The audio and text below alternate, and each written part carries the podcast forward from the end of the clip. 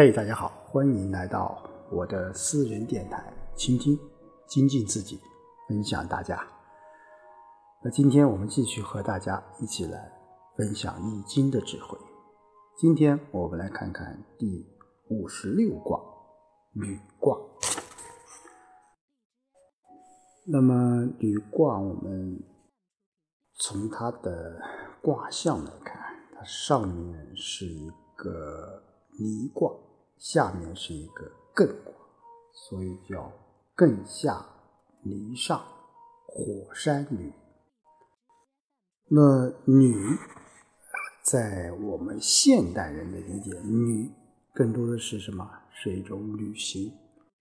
那在易经当中，这个女它是什么意思呢？我们记得李白曾经在春夜。燕桃李元序中说过一段话，他说：“天地者，万物之逆旅。”所以，我们经常讲，人生也是一场旅行。所以在《易经》当中，这个“女”是什么意思？其实也就是行旅。所以在卦辞当中。他说：“女小亨，女贞吉啊，小亨啊，就是稍有亨通啊，行女也是吉祥的。当然，我们说古代对女有两种解释，第一种就是旅行，第二种还是一种军旅。所以，古代对军队的建设、军队的这种发展。”他是也非常重视的，所以小亨女贞吉，在团词当中也说了：“女小亨，柔德忠乎外而顺乎刚，直而立乎民，是以小亨女贞吉也。履之时，亦大义在。”就是说，行女而稍得亨通，为什么呢？是因为我们说柔爻中六五居中，与外卦离，顺从于阳刚，以静止之性，复利于光明，所以能有什么稍有亨通，行旅吉祥啊。这也说明了我们说行旅之时的意义也是非常重大的。啊，象辞当中说：“山上有火，履君子以明慎用行而不流欲。”就山上啊，是燃烧着火光啊，象征着行礼。那君子因此知道要明察慎重的动用刑法，而不要滞留于日狱中。我们说女在这里面，在易经当中，我个人觉得它还是一种妓女啊，妓就是寄寄一封信的寄，女啊就是旅行的旅。那不过小有红通，行旅之时固守正道，可活吉祥啊！就像刚才我们在团词当中说，呃，他无论是顺乎刚还是逆乎民，就是说女卦它是有能够得到小的这种红通的啊，就是换一个其他卦。那就不可能是小亨啊，这我觉得也是履卦的一种限制。那山上有火，履君子以明慎用刑而不流欲啊，这个一般在象辞当中都是在明义的啊，在讲一些这个跟我们统治者或者执行者应该怎么做的问题啊，那就是说我们执法啊不能。一方面要谨慎执法，另一方面要及时处理，不能拖。好，我们一起来看看它的爻辞：初六，履所所，思其所取哉。初六，我们说是呃阴爻，在阳位是不当位的啊。履所所就是呃古。带那种锁锁是玉器呃碰撞的这种声音。你想一想，一个人在外旅行，你身上有有有有带了很多很多一些钱物，这样一般来说是啊很危险的啊。那我们想，就包括不仅是古代，现代人也是一样。你一个人旅行，或者是结伴旅行，也是如此。就是说，怎么样安全啊？你不要什么啊？不要漏财啊！我们很多人就是说，在旅行的过程当中，当然现在现在很少了。以前就是说，呃，没有这个现代的科技的支付方式的时候，我们很多人带了很多很多钱在身上啊，这样就很容易造成不安全。六二旅。其次，怀其资，得同朴真。啊，我们到六二是行旅中当中进了这个客舍，啊，怀中也藏着很多多钱，随身还带着铜谱，就当手持正道。我们说六二他是有一定的身份的，那可以住在朝廷设置的旅馆里。那古代啊，各诸侯之间是通有国道的，就道上十里会有一个庐，啊，这个庐呢就相当于饭店；三十里有一个宿，这个宿呢就相当于旅馆；那五十里就有市，也就是城市了。所谓政府的官员外出啊，这些地方都可以停下来吃饭或者是住宿的。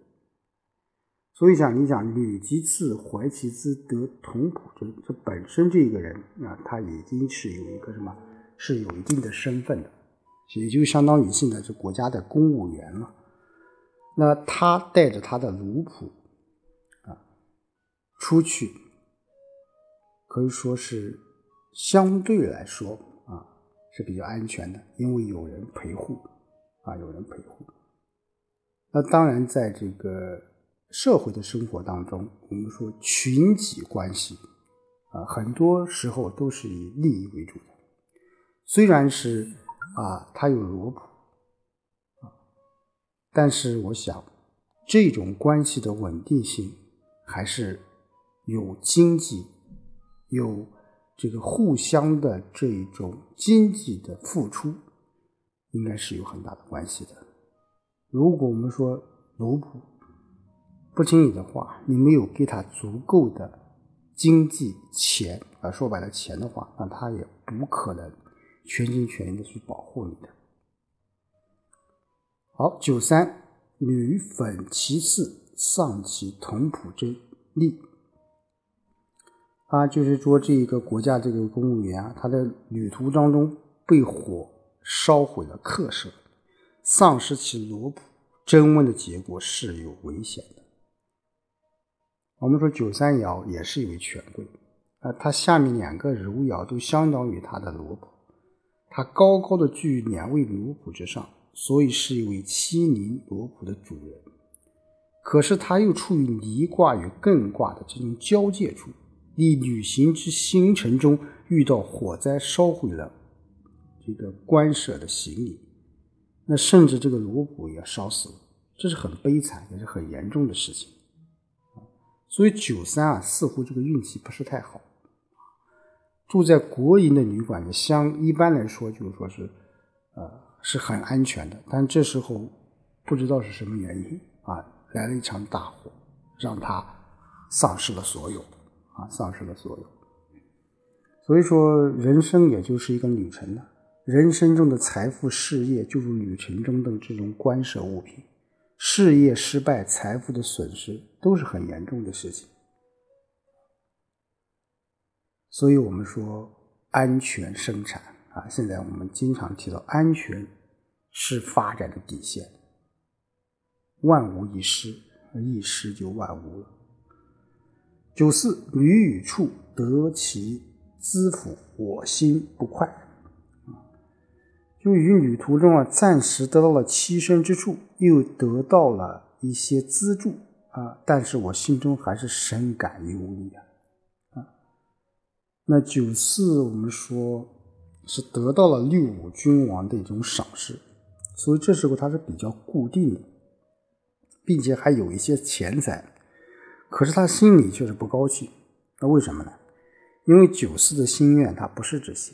从卦象来看，它与初六是相应的，可是中间又被艮所隔断啊。下卦内为家，所以九四是十分想念家人的。那并且阳爻处于偶位而不为不得位，所以他还想有进一步的发展。也就是说，九四的愿望，他一方面想和家人团聚，另一方面想成王为侯啊。所以说，眼前的利益。他是看不上的，他有更高的这种追求，所以说他这时候虽然对啊，虽然他目前来说处境是不错的，但是他还是有一些担心啊，还是有一些担心。六射追一时亡，终以欲命啊，用箭射追，一箭就射了下来，结果受到了赞誉和绝命。六我们说是柔顺之德。居上卦中位啊，就相当于性格柔顺的这种君王啊。他用箭射这个野鸡啊，结果不但没有射到野鸡，反而失去了一支箭啊。这就是我们经常讲的“偷鸡不成蚀把米”。可是他最最终啊啊还是有荣誉的命，为什么呢？因为有上九来帮助他，并且他能够优待底下的大臣啊。这个时候。就有很多一些有贤有德的人来辅助他。上九，鸟粉其巢，女人先笑后嚎啕，丧流于义，凶啊。那上九，那我们说高树之上的鸟巢被焚烧了，行旅之人先是欢笑，后来又嚎啕大哭，丢失了流，有凶险啊，有凶险。我们说。古代看到了鸟巢被这个野火焚烧，啊，从外人觉得这是很有趣的一件事，但后来发现火烧了自己的女舍和财物，才有伤心痛哭啊！只知道把牛赶到市集，而不将其妥善看守而遗失，这是很大的这种错误。所以说，旅途当中你不谨慎而大意。呼吸旅行的这个意义，其实也就丧失了，啊，就丧失了。当然，这里面有个典故叫啊“丧流于意”，这是商朝当中这个王亥啊，呃，他曾经出使到一个国家吧，啊，一一个一个地方啊，嗯，当然这个地方的君王的一个一个一个呃，也可以说他一个。啊，宠妾吧，看上了他，最后呢，啊，他也被这个当地这个国王给杀害了啊，并且把他这个带来的这个牛啊，啊，所有都被杀了啊，带来的人也被赶出了他的这个地方，所以说叫丧牛于义啊，呃，这个也是一种。嗯，怎么说呢？是一种没有很好的看待这次旅行。其实，我觉得各古代的这种，呃，无论是国与国，还是这个诸侯之间的这种来往，这种外交，其实你也有很多谋略的，要准备充分啊，要准备充分，不然，呃，就像这首叫“丧牛于义”了，是一个很不好的一件事情。当然，王亥这个人，现在我们说商人这个词，也就是啊那个时候留下来的啊。所以说，我们说履卦，我个人觉得，对于我们现代人来说，就有很多很多一些启示。刚才我们说，呃，出门在外，我们每个人不可能永远的在一个地方。当然，呃，古代人有可能啊，特别是现代人，我想漂泊是一种状态。那在外面，它必然会产生另一个结果，就是很孤独。同时，我们说在外，故乡永远是他这个向往的一个地方，可以说是爱的这种源头。我们说年轻的时候我们喜欢跑，但是老了我们飘不动的时候，往往我们叫落叶归根啊，落叶归根。所以，相对于漂泊而言，那稳定、根基、扎根。安居乐业都是与之相反的，在很多人眼里或者心里，他们似乎给人带来都是幸福。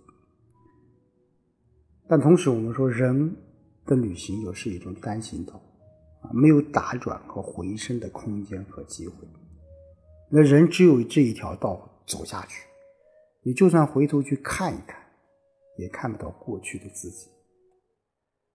一路上，我们说人生有同行者。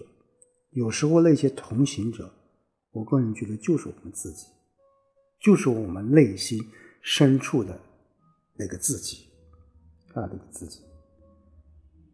所以爱默生曾经说过一句话，叫“靠自己成功”，啊，靠自己成功。我觉得具有非常重要的启示和启发。另外，我觉得。生之旅途，啊，靠自己成功，和各位共勉。好，今天就和大家说到这里，我们下周再见。